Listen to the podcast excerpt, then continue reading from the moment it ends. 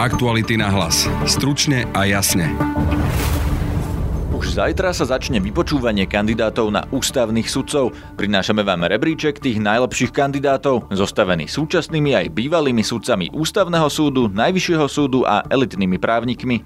Na prvom mieste je poslanec Mostahit Peter Kresák. Tak je to samozrejme určitý druh pocty Budete počuť aj komentár ústavného právnika Kamila Baraníka a s Maricou Pirošíkovou rozoberieme, aké chyby robili doterajší ústavní sudcovia. Aby naozaj ochrana občanom, najmä pri tej individuálnej sťažnosti, bola poskytnutá už na vnútroštátnej úrovni. Budete si môcť vypočuť aj druhú časť rozhovoru s Jurajom Šeligom z iniciatívy Zaslušné Slovensko o tom, koho by chcel vidieť v úrade prezidenta, aj či by mal Andrej Kiska založiť politickú stranu. Ja by som bol rád, keby samozrejme aj on prispel, mal obrovskú dôveru ľudí a on dal e, nejaké vyhlásenia týmto smerom. Počúvate podcast Aktuality na hlas, moje meno je Peter Hanák.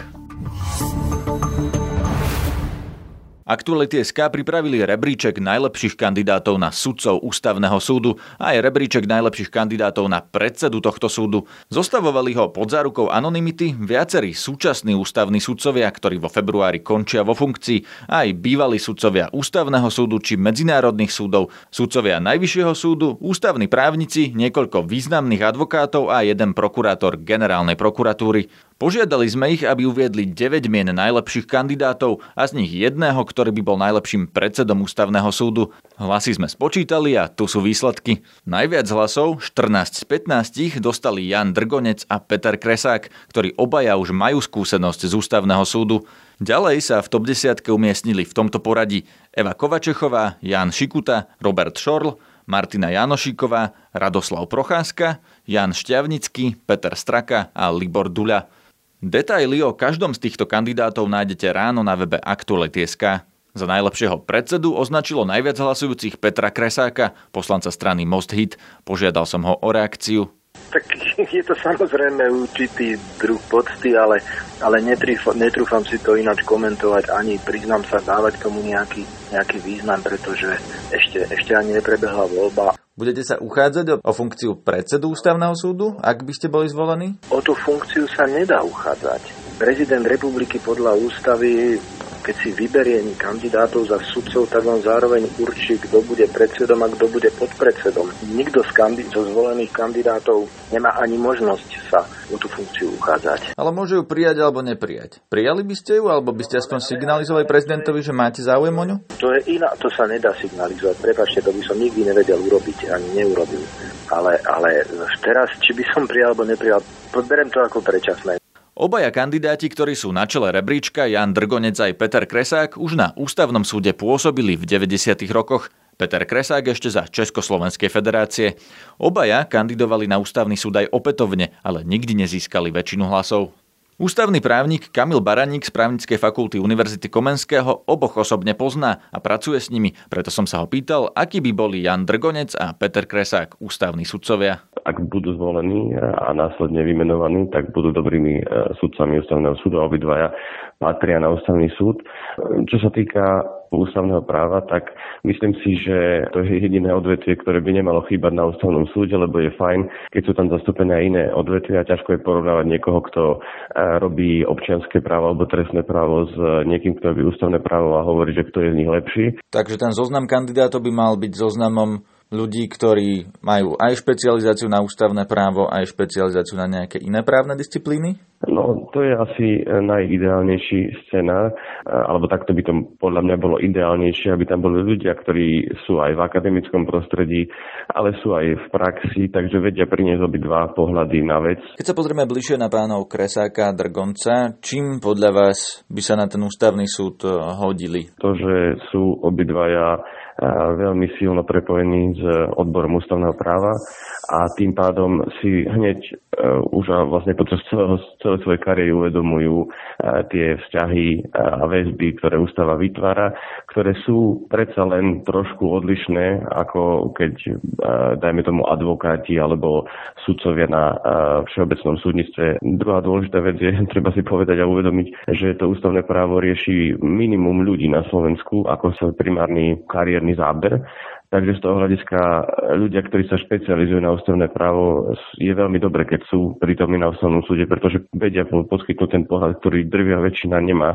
Pán Kresák vyhral aj naše hlasovanie o najvhodnejšieho kandidáta na predsedu ústavného súdu. Je podľa vás vhodný kandidát na takúto funkciu? Pri obidvoch eh, kandidátoch, ktorí ste spomenuli, si myslím, že sú na to predpoklady. Pán docent Kresák eh, je erudovaný právnik, dlhodobo sa v obore pohybuje, určite je schopný vytvárať aj dohody a trochu aj eh, pôsobiť na ostatných členov, keby bol predsedom ústavného súdu na to, aby zjednocoval aj ich názory a aby mm, otváral diskusiu. To si myslím, že je vhodná, vhodná vec, ktorú by predseda mal mať. Samozrejme, že to nie je na mne, aby som to rozhodol, ale je tu množstvo ďalších iných vhodných kandidátov, takže nehovorím, že jedine on, ale myslím si, že keby bol vymenovaný, tak eh, by to bolo všetko v poriadku. Neprekáže vám jeho politická kariéra, alebo predsa len je to stále poslanec za vládnu stranu Most Hit? Či by tým nedošlo k politizácii toho ústavného súdu? Lebo pripomeňme si, že tam už sedia bývalí poslanci za vládnu koalíciu, ďalší sú medzi kandidátmi na ústavných súdcov, teda neposlanci, ale napríklad štátne tajomničky ministerstva spravodlivosti. Neprekáže vám politická kariéra týchto ľudí a obzvlášť kandidáta prípadne na predsedu ústavného súdu? Myslím si, že problém to v zásade je, je ale keď je kandidát, ktorý e, sa preukazuje, že má jednak e, formu nezávislosti, ktorú prejavuje celý život a má určitý názor, ktorý, ktorého sa drží a určité zásady, tak nemyslím si, že e, sa teraz zmení na, ústavný, na ústavnom súde. Ja si osobne myslím, že čo sa týka politiky, je to vždy rizikovejšie do, na ústavný súd púšťať politikov hlavne vo vzťahu k tomu stavu demokracie, ktorý je u nás, ktorá nie je ešte tak zaužívaná a možno, že mnohí majú práve na mysli alebo chceli by ísť na ústavný súd preto, aby to spojili s nejakou funkciou a podobne. Ja si myslím osobne, že ústavný súd je, je veľká rehola, je to ťažká robota a to, to si treba uvedomiť, že to nie je teraz, že ústavný súd bude rozhodovať super extrémne dôležité politické kauzy každý deň.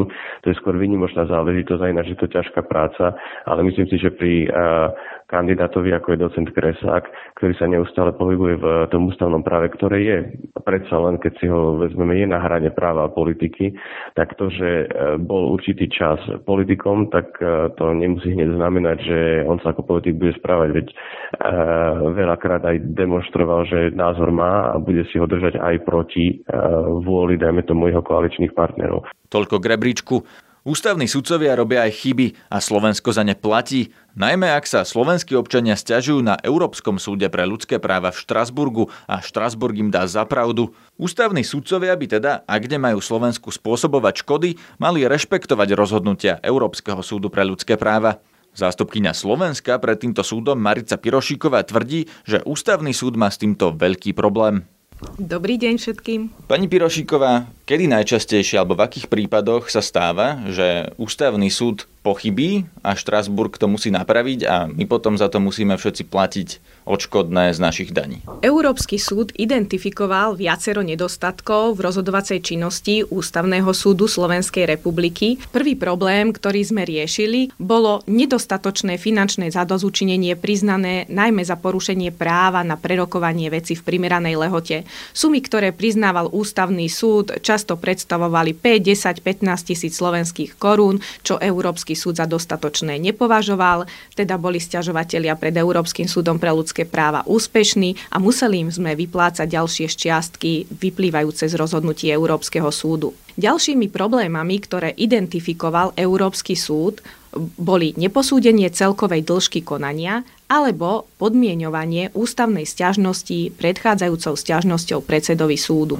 Toto, o čom hovoríte, sú prieťahy v súdnom konaní, ktoré sú veľmi častým problémom, ktoré riešia práve ústavní sudcovia, ktorí by mali chrániť slovenských občanov pred tým, aby súdy pridlho pracovali na ich veciach. To znamená, že slovenskí ústavní sudcovia práve v prípade prieťahov chránia práva slovenských občanov menej ako Európsky súd pre ľudské práva? Áno, dochádzalo k takým situáciám. Ako príklad spomeniem konanie, ktoré prebiehalo na viacerých stupňoch, napríklad pred okresným, pred krajským a pred súdom. Pokiaľ stiažovateľ sa stiažoval na prieťahy v konaní, ktoré prebiehalo na viacerých stupňoch. Ústavný súd sa obmedzil iba na preskúmanie poslednej fázy konania konania. V tomto prípade, ak by bolo konanie na okresnom, krajskom a najvyššom súde, iba najvyššieho súdu a prieťahy pred okresným a krajským súdom už neskúmal, Európsky súd vytkol ústavnému súdu, že takýto prístup je v rozpore s jeho rozhodovacou činnosťou, v rámci ktorej on preskúmava celkovú dĺžku konania prebiehajúceho na viacerých stupňoch až po jeho právoplatné skončenie. Okrem preťahov máme ešte ďalšiu skupinu prípadov, ktoré riešil Európsky súd pre ľudské práva, kde podľa Štrasburgu ústavný súd na Slovensku pochybil. Čo to bolo, alebo čo bol ten najväčší problém? Ďalší najväčší problém, ktorý sa vyskytol hneď po zavedení Inštitútu ústavnej stiažnosti bol, že keď sa stiažovatelia obrátili na ústavný súd so svojimi stiažnosťami na porušenie práva na slobodu prejavu alebo práva na súkromie zo strany všeobecných súdov, tento ich stiažnosť neposúdil z toho dôvodu, že zároveň nenamietali porušenie procesných princípov konania. Európsky súd sa prvýkrát týmto princípom zaoberal v roku 2010 a skonštatoval, že je príliš formalistický a nemajúci oporu v ústavnom texte. To znamená, že ústavný súd odmietol riešiť stiažnosť občana Slovenska, ktorý sa stiažoval na to, že súd rozhodol nesprávne ak zároveň sa nestiažoval, že súd postupoval nesprávne. A tu chcem pripomenúť, že z takéhoto prístupu vyplývali také dva aspekty. Jednak, že ústavný súd vôbec neposúdil stiažnosť na porušenie hmotných práv, ako je sloboda prejavu právo na súkromie v merite veci, čím sa obral o možnosť sa k tejto stiažnosti vyjadriť, ale zároveň e, ústavný súd má právomoc zrušiť rozhodnutie Všeobecného súdu. Ak by tak urobil, občanovi by bola poskytnutá rýchlejšia ochrana a zároveň by štátu nevznikali nežiadúce finančné záväzky. To znamená, že v mnohých prípadoch v zásade ústavní sudcovia svojim nesprávnym rozhodovaním alebo rozhodovaním, ktoré nie je v súlade s Európskym súdom pre ľudské práva v Štrásburgu, spôsobujú Slovenskej republike finančné škody? Rozumiete tomu správne. Musím však zároveň poznamenať, že v treťom funkčnom období bola veľmi účinná spolupráca medzi mojou kanceláriou a predsedničkou ústavného súdu. Mi vždy vyčlenila čas na to, aby som mohla priblížiť ústavným sudcom rozhodnutia Európskeho súdu. Potom sme aj výboru ministrov v mnohých prípadoch preukázali zmenu praxe ústavného súdu. Čo z tohto všetkého vyplýva pre voľbu ústavných sudcov a pre tých kandidátov, ktorí sú teraz na stole. Akí by mali byť tí, tí noví ústavní sudcovia? Určite by ústavní sudcovia noví mali mať vedomosť nielen o aktuálnej judikatúre ústavného súdu, ale aj o tom, ako sa na túto judikatúru ústavného súdu pozerá Európsky súd pre ľudské práva, aby naozaj ochrana občanom, najmä pri tej individuálnej stiažnosti, bola poskytnutá už na vnútroštátnej úrovni. Čo to znamená v praxi? Že mali by to byť e, kandidáti na ústavných súdcov, ktorí majú skúsenosť s Európskym súdom pre ľudské práva, alebo aplikujú jeho rozhodnutia, alebo majú publikačnú činnosť v tej oblasti, alebo čo to znamená pre tých kandidátov. Vidíte tam takých, ktorí, ktorí naozaj majú na to? Vidím tam takých kandidátov. Určite sudcovia všeobecných súdov sa bežne už stretávajú s tým, že sa musia vysporiadavať s rozsudkami Európskeho súdu pre ľudské práva a poznajú ich. Samozrejme, takéto vedomosti môžu mať aj iní kandidáti, či už z akademického prostredia alebo z prostredia advokácie, ktorí naozaj poznajú rozhodovaciu činnosť Európskeho súdu pre ľudské práva. Ale ako na to prídeme, ktorí to sú? Mal by ich napríklad výbor Národnej rady z toho skúšať, alebo, alebo sa ich na to pýtať, alebo to nejakým spôsobom preverovať? Z môjho pohľadu by bolo užitočné, aby výbor Národnej rady skúmal aj vedomosti kandidátov z tejto oblasti. To bola Marica Pirošíková, zástupkyňa Slovenska pred Európskym súdom pre ľudské práva. Prinášame vám druhú časť rozhovoru s jedným z organizátorov protestov za slušné Slovensko, Jurajom Šeligom. Vo včerajšom podcaste ste si mohli vypočuť jeho názory na ústavný súd. Dnes to bude vzťah s prezidentom Andrejom Kiskom a pýtal som sa ho aj na to, kto je jeho favorit v prezidentských voľbách. Mám tam viacero mien, ktoré sa mi veľmi pozdávajú, ale nebudem hovoriť konkrétne meno teraz. Prečo?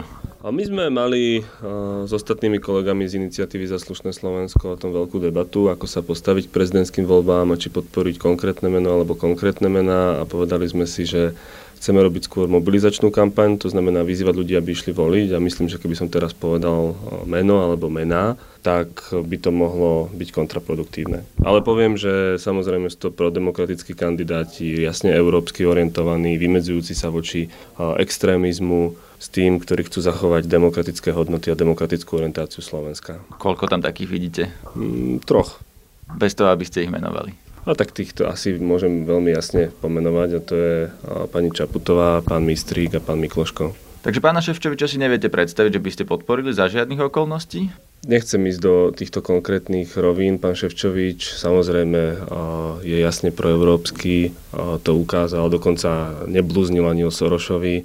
Akurát no, nominuje ho strana, ktorej predseda a vlastne bývalý premiér sa jasne vyfarbil po udalostiach vraždy Jana a Martiny. Myslím, že to je všetkým jasné, že pán Ševčovič týmto získal nálepku strany, ktorá Slovensko dostala tam, kde dnes je. Viete si predstaviť, že by ste ho napríklad volili v druhom kole, ak by v druhom kole bol napríklad proti Štefanovi Harabinovi? Ja verím, že v druhom kole bude jeden z tých prodemokratických kandidátov. A viete si to vôbec predstaviť, že, alebo by ste napríklad neišli voliť?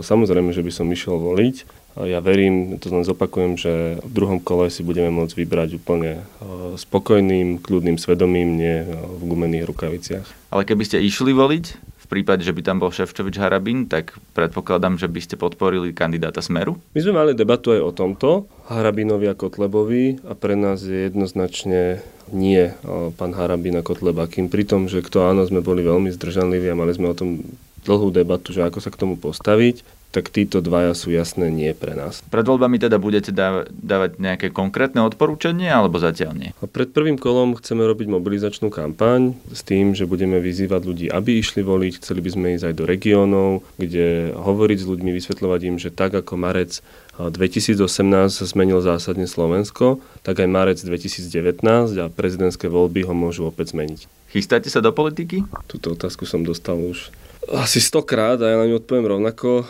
Ja sa momentálne chcem venovať iniciatíve za slušné Slovensko. Na našom spoločnom stretnutí pred dvoma týždňami sme si dohodli plán toho alebo nejaké kroky toho, čo chceme robiť do prezidentských, respektíve eurovolieb. A ja chcem byť pri tej iniciatíve, tam vidím teraz svoje miesto. A či raz pôjdem do politiky, tak ja to poviem tak, ako som to hovoril viackrát, poviem to našim organizátorom, ak by som sa tak rozhodol a potom to poviem verejne. Ale tým pádom no, v iniciatíve za slušné Slovensko nebudem môcť ďalej takto aktívne pôsobiť, lebo takú máme dohodu. A tak to bolo napríklad aj pri komunálkach s pánom Hatasom a ďalšími. Ale dnes vám na to neviem odpovedať ani áno, ani nie. Samozrejme vidím to, čo sa v krajine deje. Chcem a ja svojou, svojim nejakým podielom prispieť k tej zmene, ale či to bude politika alebo niečo iné, to dnes ešte neviem povedať. Dnes je to pre mňa zaslušné Slovensko. Ak by prezident Kiska zakladal stranu, nepôjdete do toho s ním? To je úplne hypotetická otázka a ja neviem, či prezident Kiska ide zakladať stranu. Aký je váš vzťah s prezidentom Kiskom? Niekedy ste s ním hovorili o plánoch na jeho stranu alebo s jeho týmom napríklad? Ja som ho naposledy stretol na nejakom večierku nejakého denníka a on o, hovoril o tom, to bolo hrozne milé počuť, a ako bol u pápeža, ako mu hovoril aj o protestoch. A hovoril, že on teda chce nejakým spôsobom prispieť k zmene politiky na Slovensku, veď to konec koncov, čo povedal verejne. A ja som s ním nejako špeciálne o tomto nehovoril. Som povedal, že mu držíme palce, on povedal, že drží palce nám a to je asi celé. Žiadne iné, iný typ nejakých debát tam nebol. Želali by ste si, aby Andrej Kiska založil politickú stranu? Ja by som bol rád, keby samozrejme aj on prispel, veď mal obrovskú dôveru ľudí a on dal e, nejaké vyhlásenia týmto smerom a ak prispieje k tomu, aby sa Slovenska stala slušnejšia a spravodlivejšia krajina, ja budem hrozne rád, lebo však pozrite, kde sme za 12 rokov vlády smeru. Ako funguje zdravotníctvo, e, ako funguje školstvo, ako fungujú súdy a podobne. To bol Juraj Šeliga. Rozhovor s ním nájdete už teraz na webe Aktuality.sk. Rebríček ústavných sudcov a aj rozšírené verzie rozhovorov z tohto podcastu v prepísanej forme zverejníme zajtra. Náš podcast nájdete každý podvečer cez iTunes, Spotify, Podbean, Soundcloud alebo Google Podcasts a všetko zdieľame aj na facebookovej stránke podcasty Aktuality.sk, kde nám môžete aj napísať. Na dnešnej relácii spolupracovali Jan Petrovič a Petra Mikulajčíková. Zdraví vás Peter Hanák. Aktuality na hlas. Stručne a jasne.